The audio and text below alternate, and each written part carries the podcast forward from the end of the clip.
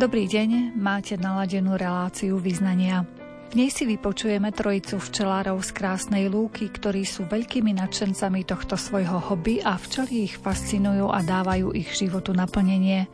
Porozprávame sa aj s pani Agnesou Bejdákovou, ktorá žije v Rumunsku, no jej predkovia pochádzajú zo Slovenska. Okrem iného nám prezradí, aké podmienky majú na svoj rozvoj národnosti, ktoré žijú na území Rumunska. Ďalším hostom dnešnej relácie bude sestra Natanaela z rádu svätého Bazila Veľkého. Tá nám priblíži príchod sestier Baziliánok na územie Slovenska pred 101 rokmi. Veríme, že si v pestrej ponuke tém vyberiete tú svoju a prežijete s rádiom Lumen príjemnú hodinku. Reláciu pripravili Jakub Akurátny, Jaroslav Fabiana, Mária Čigášová. Želáme vám nerušené počúvanie. Sedával si so mnou v tajnom kúte nám znov sladké vežičky. Každý deň nám káva peštila, čo bude, padali nám z lyžičky. Boli to tie strašne krásne púte, spájali nás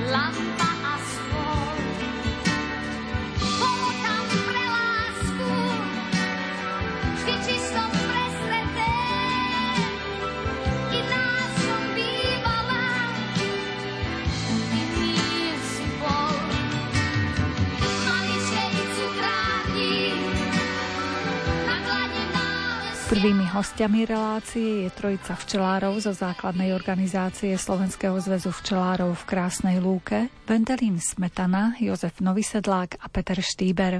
Venujú sa včelárstvu už dlhé roky a sú včelami očaraní stále viac. Každý máme svoj spôsob včelárenia. On ináč, ja ináč, kolega ináč. Najlepšie, keď ste mladý včelár, samozrejme nejaké tie základné informácie získa, ale si musí naštudovať a investovať do kvalitných pomôcok úľov, nie hociaké atypické. Najlepšie sú typizované, ktoré sú verejne dostupné ramiky a všetky možné veci. A takto postupne, postupne a neísť do toho naraz 50 úľov. Začnem s dvomi, s tromi a pomaličky si zveľaďujem a radím sa. My na našich e, stretnutiach máme rôzne prednášky. Získame poznatky od lektorov, ktorí prídu, navzájom sa radíme v našom regióne sa vôbec nerobia postreky chemické.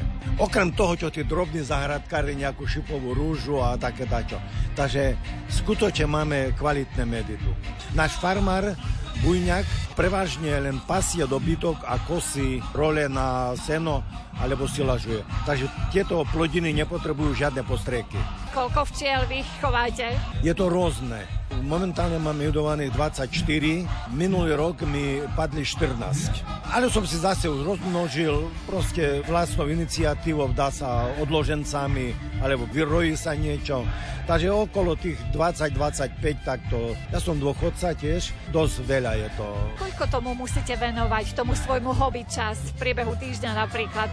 Každý deň skoro? Základné pravidlo je, mal by včela ísť aspoň raz za 10 dní do včiel. Častejšie nie, pretože včely to nemajú radi. Oni, keď my rozhádzame uľ, oni 3 dní si to dávajú do poriadku. My keď rozhodne poprekladáme ramiky, oni o 3 dní si to naspäť usporiadovajú, kde čo je. Takže veľmi do toho netreba šprtať. Raz za 10 dní treba do včely. Keď máte 20 rodín, podrobná prehliadka mi zabere pol dňa. Podrobne, keď chce človek prehliadnúť všetko. A to nie len mne prehliadky. Treba liečiť, treba podnecovať. Naša hlavná značka je medovica, keď príde, ale kvitnutie maliny. To 15. až 25. jún vtedy kvitne malina a to je naša žatva. Keď príde dažďové obdobie, bohužiaľ nemáme medu. Čiže vy máte taký malinový med? Prevažne, hlavná značka je malina, lebo máme veľmi málo lípy, nemáme agat a plodiny nemáme jačmeň, pšenicu, jak niektorí boli rôzne bylinky, rastlinky boli, než už to nie je.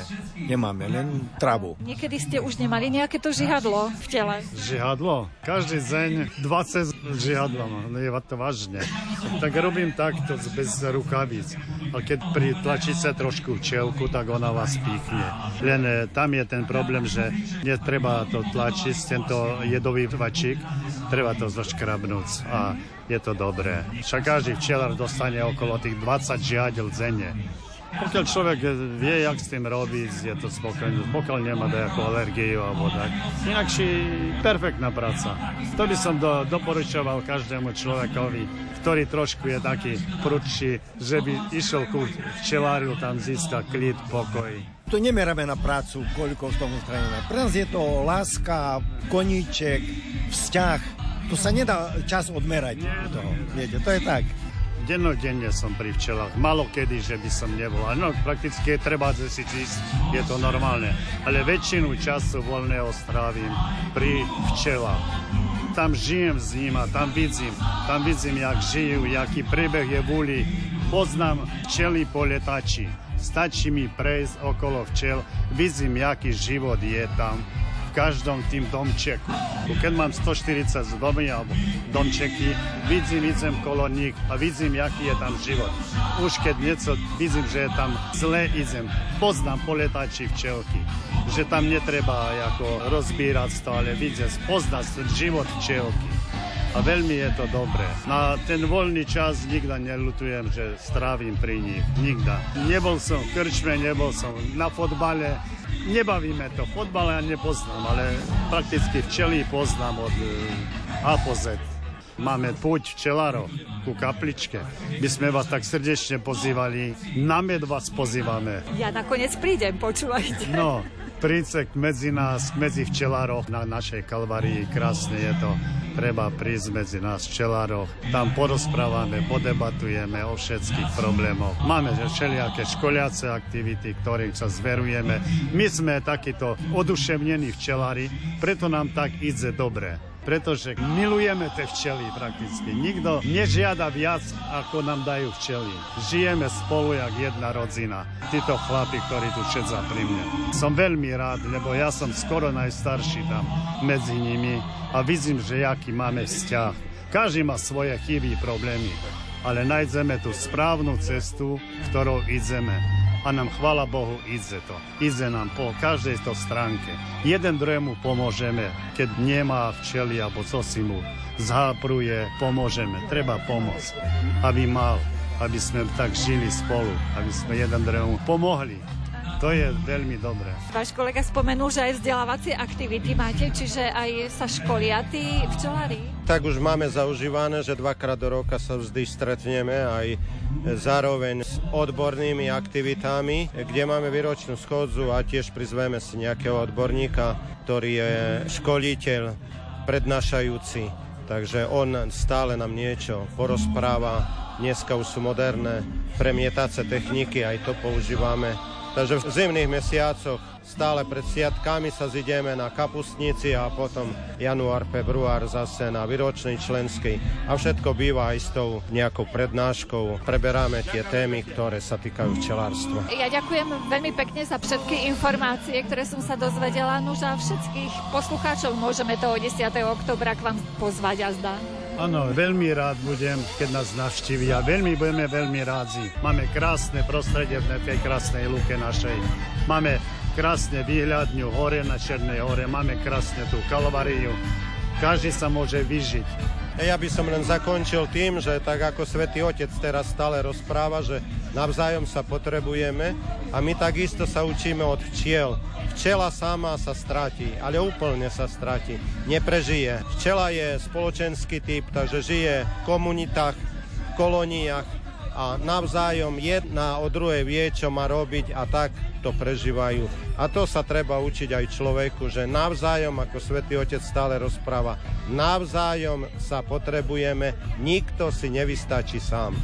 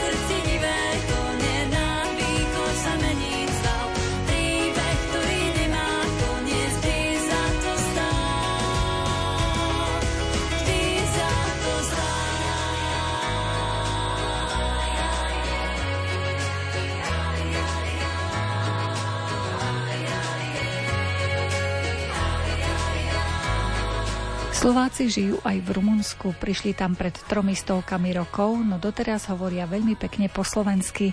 Udržujú tradície svojich slovenských predkov a na misie k ním chodia kňazi zo Slovenska, čo je pre nich veľkým povzbudením. Samotné Rumunsko podporuje aktivity národností, ktoré žijú na jeho území. O tom všetkom sme sa porozprávali s pani Agnesou Bejdákovou z rumunskej dediny Madaras. Aj ona so svojou rodinou, ako mnoho ďalších rumunských Slovákov, sa venuje gazdovaniu a pri tejto téme sme aj začali náš rozhovor. Áno, máme kravy, podzemok, máme asi 15 hektárov a pracujeme. Pšenicu, kukuricu, jačmeň sejeme. Čiže tieto požívatiny tam pestujete vlastne na tých 15 hektárov? Áno, používame pre zvieratka potom aj predáme, čo je na zvyš. A aké majú podmienky farmári v Rumunsku? Podporuje aj štát trošku to vaše odvetvie? E, teraz už e, slabšie, slabšie, ťažšie už je. Aj mlieko je lacné, aj meso, že keď ideš odať. Ale práca je ťažká asi. Ťažká, nikto nechce pracovať. Nenájdeme si pracovníkov ku zvieratkám. A pridáva sa celá rodina k tomu vášmu hospodáreniu? E, nie, nie, deti nie. Oni, jeden žije tu na Slovensku, v Bratislave a jeden e, v Oradeji. Takže pomaličky to bude už tak, e, sa necháme z toho. Už sme starí, takže už... Že kým ešte vládzete. Kým ešte vládzeme, tak to pôjde, ale neveľa. A teraz e, tu do Krásnej Lúky ste prišli taká partia, viacero ľudí, farmárov?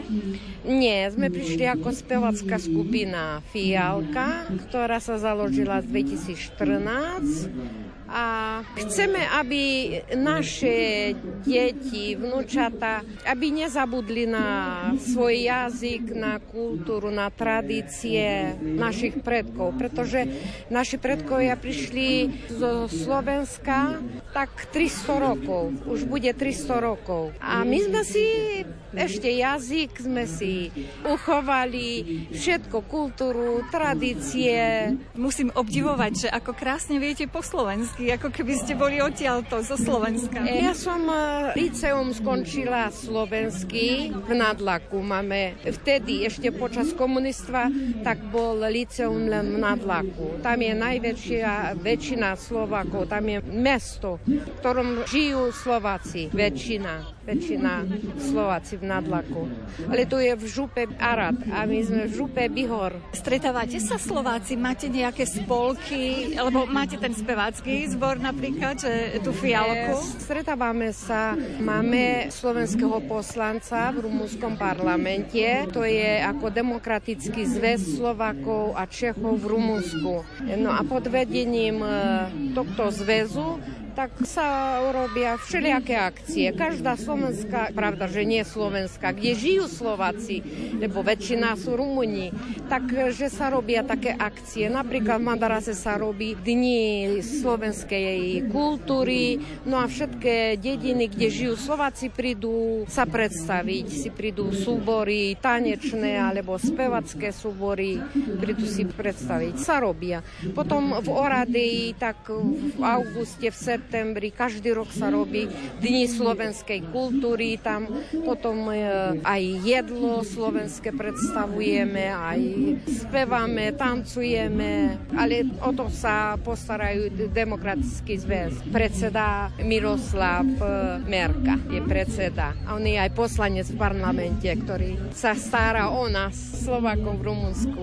A môžu na tie dni slovenskej kultúry prísť treba Slováci aj zo zahraničia sa pozrieť? Áno, Áno, boli aj zo Srbska, aj z Maďarska a takisto sme varili brinzové halušky, kapusnicu, tradičné slovenské jedla. A dostať brinzu aj v Rumunsku? Áno, je. Ale u nás viac tvarohové tie halušky sa robia. Tvarohem. Čiže to je úžasné, že aj po troch stovkách rokov ešte žijú tí Slováci takou svojou Áno, identitou. Áno, nezabudli si svoj jazyk, kultúru. Čo jedia Rumuni také typické? Čo je pre nich typické, pre Rumunov? No tak oni tam majú ten myč. To sú také klobasky a grilujú sa. Potom majú takú zakrúcanú kapustu sarma, ale po v rumunčine sú to... To sú dobroty tie ich, tie rumunské vlastne. A e, akú možnosť tam majú deti a mladí ľudia sa v tej Slovenčine vzdelávať? Máte aj školy nejaké? Áno, máme, máme školy v každej skoro dedine, ale u nás len jednu hodinu, lebo že e, jednu hodinu do týždňa sa učia Slovenčinu, pretože je veľmi málo detí, u nás není. Ale sú dediny, kde je napríklad gemelčička, v rumunčine je to făgetu, ale v slovenčine gemelčička tam je slovenská dedina. Tam majú do 8. triedy, tam sa učia, tam je slovenská.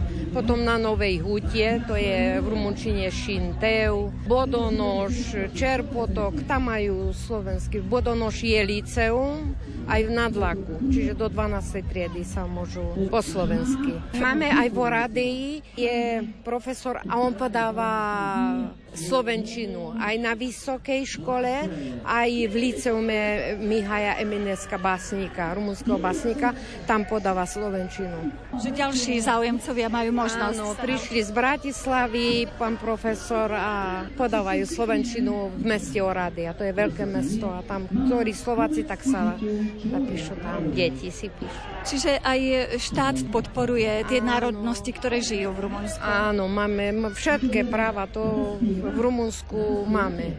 Aj použiť si aj slovenský jazyk, tradície, môžeme, ešte sa raduje aj v našej dedine, keď majú aj oni nejaké akcie, Rumúni nás pozvu, sa im páči, ako spievame, alebo predstavujeme niečo. Rozumieme sa. Čiže Rumúni sú takí, sú ľudia takí pohostinní, dobrí, sa rozumieme spolu. Ak by sa vybrali naši poslucháči zo Slovenska alebo možno Slováci z iných štátov k vám, e, máte tam nejakú peknú prírodu alebo čo by tam mohli obdivovať také pekné? Možno nejaké pamiatky? Tak v Oradeji to je pekné mesto. No a potom je, ale to je ďalej, to je Župa Hunedora. Tam je ten Dracula, kaštieľ, potom tam bližšie. No, slovenské dediny, to sú také ako tu na, kopcovité.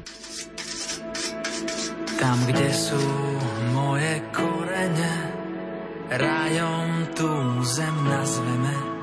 Tam, kde štíty mohutnia, kde stojí tatier hora ozrutná, kde biely a čierny vás plýva, keď sa do Dunaja díva, tam rozpoznám svoju hrudu, tam osud je i plač môjho ľudu. Mama, otec, za všetko vám ďakujeme, že v žilách mám vaše korene a krv, čo vo mne drieme, je korením tejto zeme. Sľubujem, nikdy nezabudneme, že v žilách mám vaše korene a krv, čo vo mne drieme,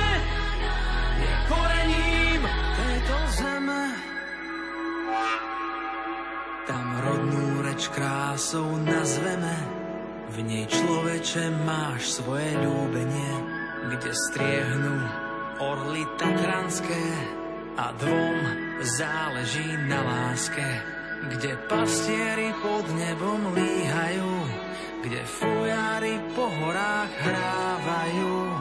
Tam sú moje korene, kde zdieľam radosť i bolenie. Mama, otec, za všetko vám ďakujeme, že v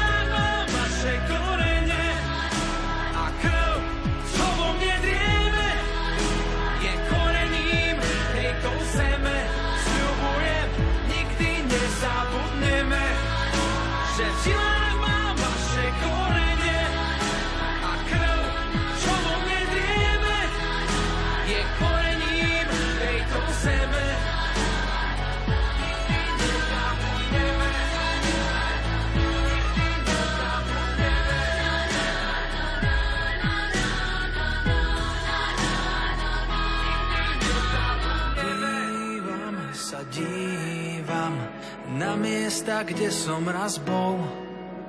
Už snívam, či splývam. Odetý farbami hôr, mama, otec, za všetko vám ďakujeme, že v žilách mám vaše korene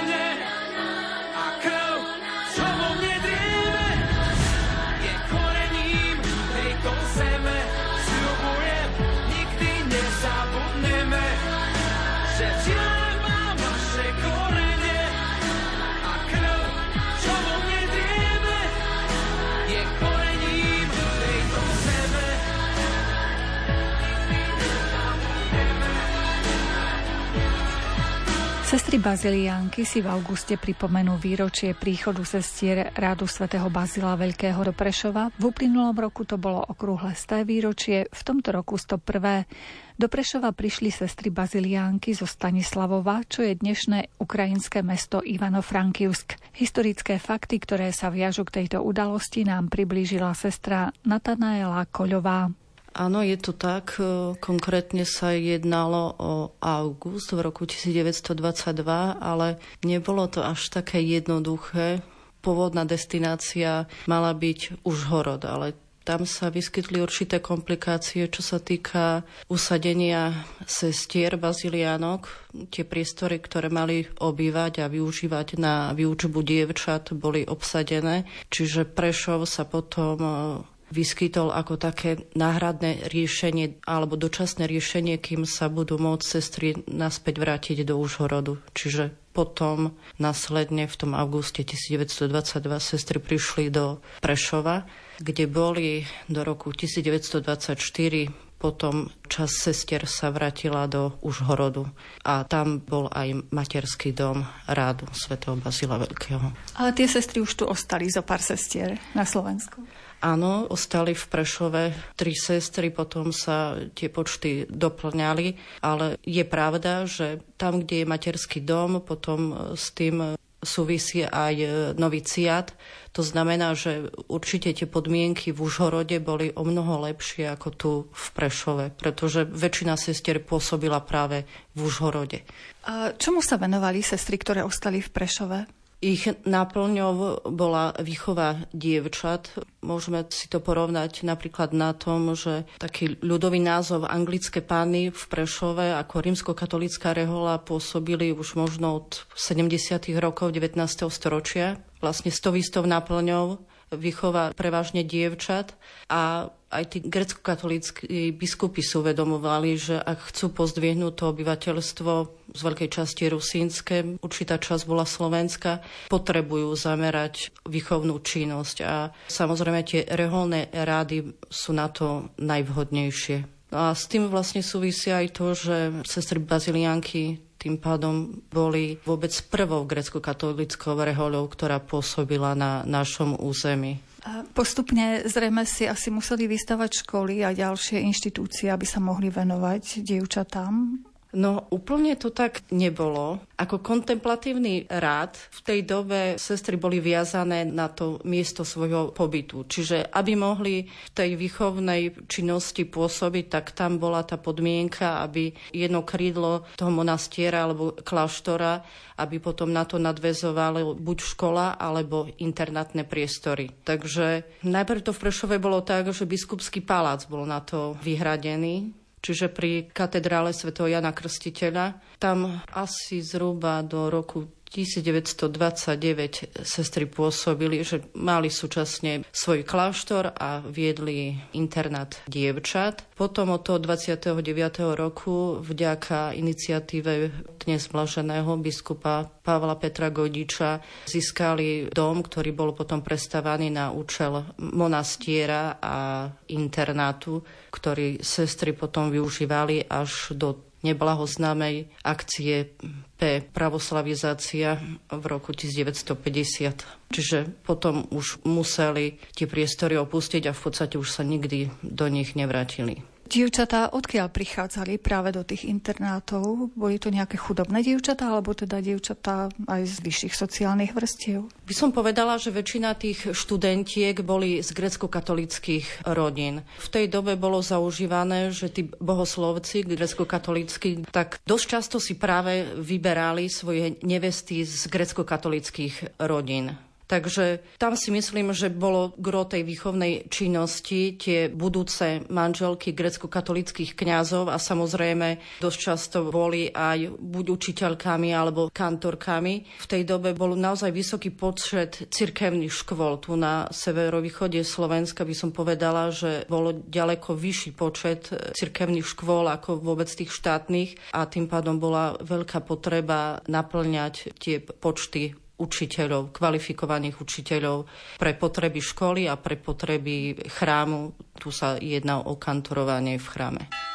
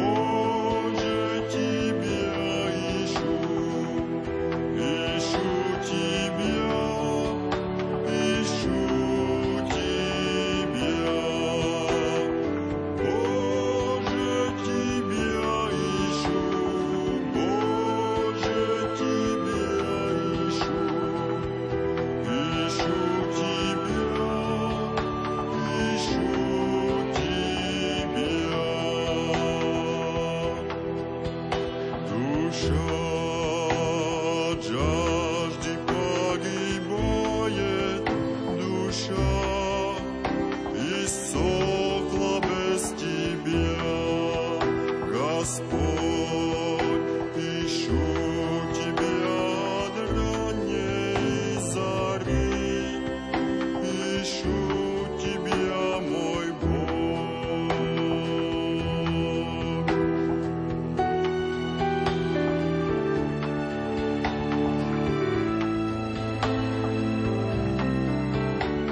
Tie dievčatá bývali na tých internátoch, tých sestier a súčasne sa vzdelávali niekde inde, alebo mali tam aj školu? Oni po väčšine chodili do iných škôl. Asi najväčšie zastúpenie bolo, čo sa týka grecko-katolíckého učiteľského ústavu. Tam myslím, že bolo najviac tých dievčat zastúpených, ale bolo tu napríklad aj potom od roku 1936, keď bolo založené grecko-katolícke ruské gymnázium, tak boli to aj študentky tohto gymnázia, ale mohli to byť napríklad aj študentky štátneho alebo no aj evangelického gymnázia. Podľa toho, na aké sa dostali školy, ale boli svedomi toho svojho pôvodu, svojho obradu a teda tým pádom bola aj snaha udržať to povedomie tohto obradu a súčasne dvíhať aj tú úroveň vzdelávania alebo Vie sa, že tá negramotnosť, aj hospodárska alebo sociálna zaostálosť, či už tu alebo na podkarpatskej Rusi v tej dobe bola veľmi vysoká. Čiže bola potreba vyrovnávať tie obrovské rozdiely s inými časťami vtedajšej Československej republiky. V tom čase po vzniku vašej komunity v Prešove dochádzalo k takej intenzívnej spolupráci a komunikácii práve s Užhorodom, s tou materskou vašou komunitou?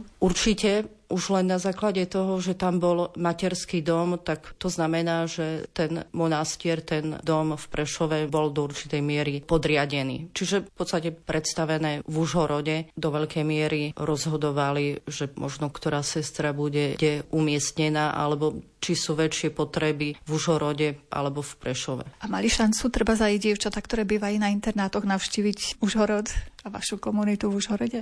Ja osobne neviem o tých možnostiach, že by práve tie dievčatá z internátov chodili z Prešova do Užhorodu. Skôr to bývalo naopak. Tie dievčatá z Užhorodu chodievali do Prešovského monastiera v rámci prázdninových pobytov tým pádom, že sa vyprázdnil internát, tak e, to bol priestor pre tie dievčatá, aby zmenili prostredie a súčasne to bola možnosť aj pre sestry z Užhorodu. Možno bolo to niečo ako oddychový alebo dovolenkový pobyt. A napríklad v rámci toho zvykli sestry z Užhorodu napríklad chodiť na liečebné pobyty do Bardiovských kúpeľov. A aký tam bol režim, nejaký formačný režim v tých internátoch, kde vyrastali tie dievčatá? Na dnešné pomery by sme povedali, že dievčatá mali veľmi, veľmi podobný režim reholných sestier. Čiže, ak si dobre pamätám, tak myslím, že vstávali o 6. Potom tam boli rané modlitby, raňajky. Myslím, že so sestrami absolvovali utreniu. Potom odchádzali do škôl, Myslím, že sa modlili aj jednotlivé časy. Mali rozjímania, bolo zaužívané, že mali pravidelne, aspoň teda čo sa týka grecko-katolického ruského gymnázia, tak mali napríklad na mesačnej báze duchovné cvičenia, možnosť vyspovedať sa, boli členkami ružencových spolkov. Samozrejme aj čo sa týka kantorovania a rôznych zborov. Dokonca tu v Prešove bola určitá rivalita, napríklad čo sa týka zborov zbor grecko-katolického ruského gymnázia a napríklad učiteľského grecko-katolického ústavu. Čiže tí dievčatá ako keby kvázi aj takým reholným životom trošičku žili v tom internáte. Ja by som povedala, že áno, ale na tú dobu to si myslím, že bolo pomerne prirodzené, že to ani tak nevnímali. Myslím, že bolo pre nich samozrejmosťou každodenné navštevovanie svetých liturgií. Ale tak to bolo napríklad aj v rámci výchovnej činnosti tých rímskokatolických reholí. Že myslím, že sa to nejak nelišilo od pôsobenia rímskokatolických reholí. Sú známi nejakí kňazi, ktorí sa venovali týmto dievčatám v internáte? Na prvom mieste by som spomenula ešte v tej dobe otca Gojdiča, neskoršieho biskupa. To sa málo vie, že v podstate hneď v počiatkoch, keď sestry začali e, fungovať v Užhorode, tak v tej dobe ešte otec Gojdič vstupoval do bazilianskej rehole v Mukačeve a v podstate hneď po noviciate on začal pôsobiť e, medzi mládežou v Užhorode. To znamená, že aj na tých internátoch, ktoré viedli sestry bazilianky. Čiže jeho by som spomenula na prvom mieste Neskôr potom po druhej svetovej vojne bol takým otcom neskorší biskup Hopko alebo napríklad otec Marian Potaš, bazilian, ktorý tiež vo veľkej miere sa venoval formácii mládeže v Prešove, prípadne v jeho okolí.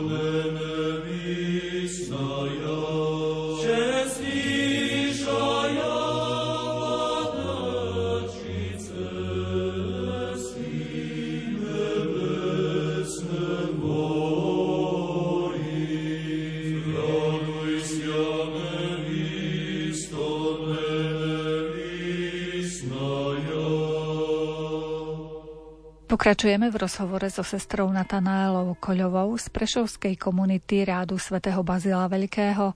Hovoríme o príchode sestier Baziliánok do Prešova. V auguste uplynie totiž to 101 rokov od tejto udalosti. Vy tu vo vašom dome máte takú nástenku, kde sú sestry aj v zdravotnom oblečení. To znamená, že ste pôsobili aj v zdravotníckých zariadeniach? Áno, ale treba povedať, že primárne nastavenie sa vzťahovalo na tú výchovnú, prípadne pedagogickú činnosť. Dalo by sa povedať, že potom učinkovanie v zdravotníctve to bolo tak trochu ako znudzecnosť. Už po vojne, keď bolo jasné, že nastáva príprava na likvidáciu grecko-katolickej cirkvi, alebo celkovo stiaženie podmienok cirkvy. To sa ako prvé prejavilo v tom, že začali kňazov a reholníkov vytláčať z tých pedagogických profesí ako učiteľov a vychovávateľov. To bolo jasné, že sestry budú musieť sa rekvalifikovať na iné odvetvia, čiže potom až v tomto období, dajme tomu koniec 40. rokov, sa sestry začínali viac uplatňovať v tom obore zdravotníctva alebo opatrovateľstva, ošetrovateľstva. Ak sa teda ešte vrátime k tým dievčatám, koľko asi tak v priebehu roka žilo na tom internáte tých dievčat? To boli desiatky alebo aj treba stovka dievčat? V tých 20. rokoch, tým, že boli v provizorných priestoroch biskupského paláca, tam zhruba tá vrchná hranica bolo 40 dievčat. A dlhodobo to takto fungovalo potom až v 30. rokoch alebo koncom 30. rokov, keď sa rekonštruoval monastier na dnešnej Plzenskej e, ulici, keď sa nadstavilo celé jedno poschodie, tak aj tá kapacita sa zvyšila, ale myslím, že už v tej dobe sa rátalo s tým, že časť tých priestorov by sa do budúcna využíval ako noviciat sestier Baziliánok v Prešove. A aj sa neskôr využíval ako noviciat? Áno, stalo sa to tak v roku 1947. To už bola situácia taká, že podkarpatská Rus sa stala súčasťou Sovietskeho zväzu. Tam e, ten proces likvidácie grecko-katolíckej cirkvi začal prebiehať skôr a tým pádom bola nutnosť. Dovtedajší noviciat v Užhorode už nemohol fungovať. Oni ho síce potom premiestnili napríklad do Chústu, ale tam to bolo podobné, takže to vyslovene bola nutnosť v Prešove otvoriť noviciat preto, aby tie reholné spoločenstva, v tomto prípade grecko-katolícke, mohli fungovať a mali nejaký dorast do budúcna. A ako prežili sestry druhú svetovú vojnu? Zase, keď to zoberieme, tú situáciu v Užhorode na podkarpatskej Rusi, tam to bolo veľmi hektické, lebo časť územia obsadili Maďari, potom vlastne celú podkarpatskú Rus. Tým pádom tam mohli ostať len sestry, ktoré ovládali maďarský jazyk alebo boli tam narodené a ostatné sestry, ktoré mali buď polskú alebo ukrajinskú národnosť, museli to územie opustiť. Čiže dosť často sa to potom riešilo aj vďaka biskupovi Godičovi, že cez Prešov v tej dobe sa potom otvárali nové misie v Medzilaborciach, aj keď no, Medzilaborce ešte bolo pred druhou svetovou vojnou v roku 1938, ale potom ďalšie tesne po druhej svetovej vojne v rokoch 1945 vo Svidníku, v Stropkove, Sečovce a časť sestier pôsobila v Prahe. Potom e, po tej vojne nastalo nejaké obnovenie opäť toho duchovného života a rozbehli sa jednotlivé aktivity. Či už to bolo zložité, ako vy ste spomenuli, že nastupovala taká atmosféra proti grecko-katolíkom?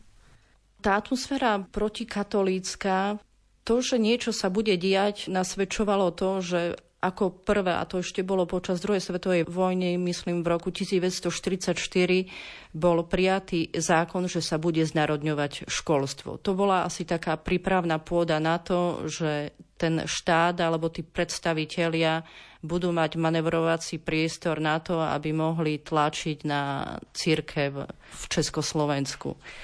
Ale tiež treba povedať, že grecko-katolícka církev aj vďaka osobe blaženého biskupa Pavla Petra Gojdiča mala veľmi vysoký kredit, lebo či za slovenského štátu, či potom tesne po vojne vyslovene mu nemali čo vytknúť. Bol prvý biskup, ktorý poukazoval na to, že nejaké rasistické zákony alebo protižidovské môžu diskreditovať e, církev ako takú.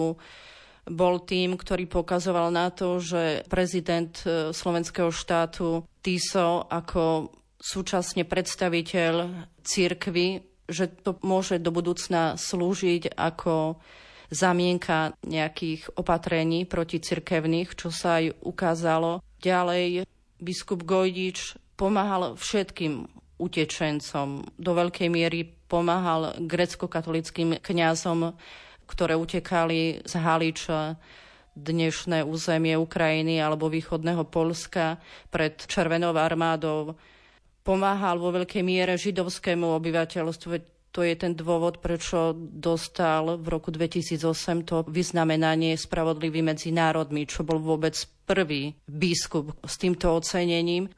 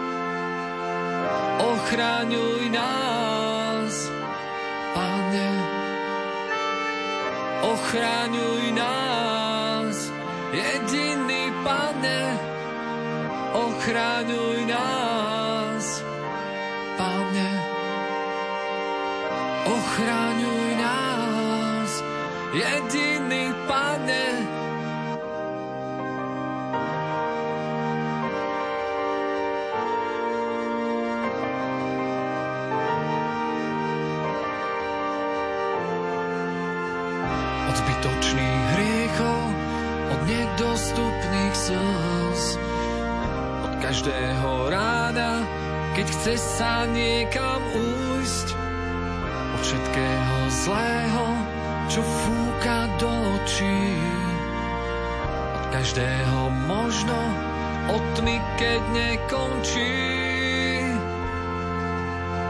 Ochraňuj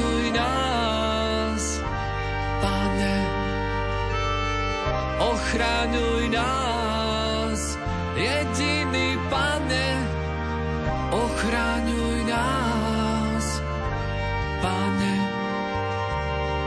ochraňuj nás, jediný Pane.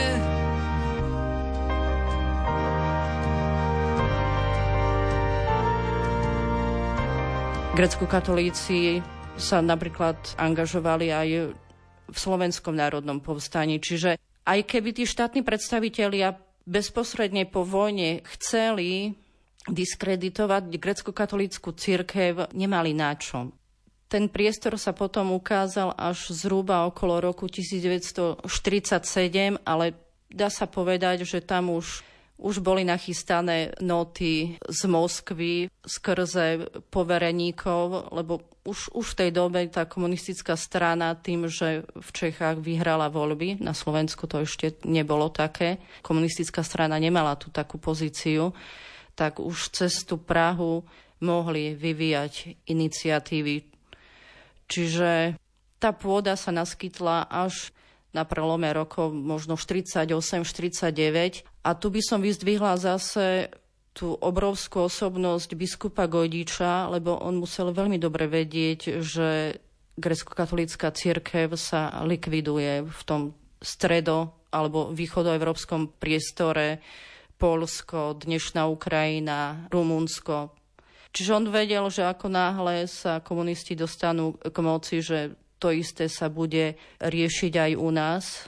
A napriek tomu, že mal možnosť emigrovať aj vďaka tej pomoci židovskému obyvateľstvu, on to nevyužil a naopak aj napríklad cez podporu tých reholných spoločenstiev ako baziliáni, redemptoristi, sestry baziliánky, sestry služobnice sa snažil ešte ešte vystupňovať tú činnosť, aj čo sa týka výchovy mládeže, lebo vedel, že je to otázka času, kedy príde pre církev veľmi ťažká doba a do budúcna, aby to povedomie si ľudia zachovávali. A to treba vždy zdôrazňovať veľkosť tých osobností. Odkiaľ on mohol mať tie informácie, alebo tak citlivo vnímal jednotlivé tie také aspekty, že jak sa stiahujú mračná vlastne tu nad cirkvami pod tým pôsobením komunistov? Grecko-katolíckí kňazi medzi sebou komunikovali. Možno to je ďalšia vec, si uvedomiť, že koľky grecko-katolíckí biskupy v tom priestore strednej a východnej Európy boli perzekuovaní, umreli a potom následne vďaka už dnes svetému pápežovi Janu Pavlu II. boli blahorečení. Čiže u nás je to biskup Gojdič, čo sa týka vtedy podkarpatskej Rusy, dnes e, zakarpatskej Ukrajiny to bol biskup Romža, veľmi známa osobnosť, aj keď nebol blahorečený, tak to bol metropolita Šeptický v Lvove. ďalší blahorečený biskup Kocilovský, myslím, v Peremyšli. Čiže oni tým, že spolu komunikovali, tak museli vedieť, že keď sú zlé podmienky, dajme tomu v Haliči, vo východnom Polsku, tak skôr či neskôr prídu aj k nám. Vieme, že tie 50. roky aj na Slovensku boli veľmi kruté, pokiaľ ide o predstaviteľov cirkvi, ale aj všetkých, ktorí sa hlási teda k nejakej cirkvi, k veriacim. Ako to postihlo grecko-katolíko a konkrétne aj vašu rehoľu? Asi by sa dalo povedať, že grecko-katolícka církev tým, že nebola tak početná, tak mala slúžiť, alebo opatrenia proti nej mali slúžiť na vystrašenie tej majoritnej rímskokatolíckej cirkvi u nás. Pravdepodobne sa tí predstavitelia štátni toho komunistického režimu spoliehali na to, že cez zastrašenie grecko-katolíkov sa im podarí zastrašiť aj e, predstaviteľov rímskokatolíckej cirkvi. Ale to sa nepodarilo a tým pádom treba vyzdvihnúť aj tú spoluprácu medzi rímskokatolíckými, grecko-katolíckými biskupmi, ale napríklad aj medzi rímskokatolíckými a grecko-katolíckými kňazmi a konec koncov aj spoluprácu rímskokatolíckých a grecko-katolíckých reholí, lebo ak sme sa bavili o tom, že sestry boli nutené prejsť rekvalifikáciou z tej pedagogickej alebo výchovnej činnosti na tú zdravotnícku, tak to sa podarilo vďaka veľkej podpore zo strany sestier Vincentiek. Oni tým, že mali veľké zastúpenie v nemocniciach, tak vlastne slúžili ako garantky pre sestry baziliánky a vďaka tomu sa mohli potom vyučiť v tej profesii. V prípade sestier bazilianok tam e, takou nemocnicou bola nemocnica v Trenčine. Čiže e, sestry mohli ostať ako reholníčky aj tak na vonok, či teda len tak v tajnosti vlastne sa začali tie komunity nejakým spôsobom stretávať a fungovať? V 50. rokoch na území Slovenska sestry nemohli pôsobiť v habitoch, v reholnom oblečení. Oni síce ho používali niekde v tých internačných táboroch, ale to boli za múrmi, čiže ten režim si dal záležať na tom, aby tí obyvateľia alebo tí veriaci neprišli do kontaktu, či už s reholníkmi, či už s kňazmi a už to božne s biskupmi. Trochu iná situácia bola v Čechách, tam sa to uvoľnilo skôr, tam to nebolo také striktné. Na Slovensku prišlo k takému uvoľneniu v období Pražskej jary, ale tiež to nemalo dlhé trvanie, 2-3 roky, potom nastup normalizácie, takže nie, sestry nemohli nejak bežne na verejnosti reholný odev nosiť. Dobrodenia pánové, pánové, uvidím, dobrodenia pánové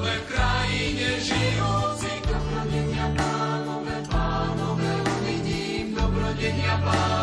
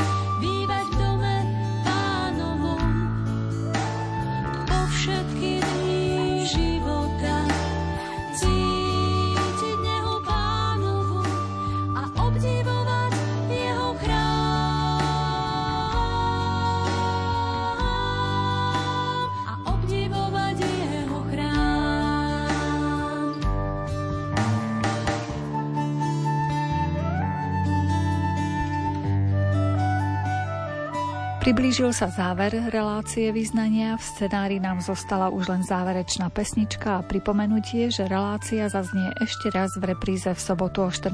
hodine. Pripravili ju zvukový majster Jaroslav Fabián, hudobný redaktor Jakub Akurátny a redaktorka Mária Čigášová. Ďakujeme vám za pozornosť a želáme vám pekný deň. Tvoja cesta vedie cez more a cez veľké vody tvoje chodníky. Vystieram ruky k nebesám,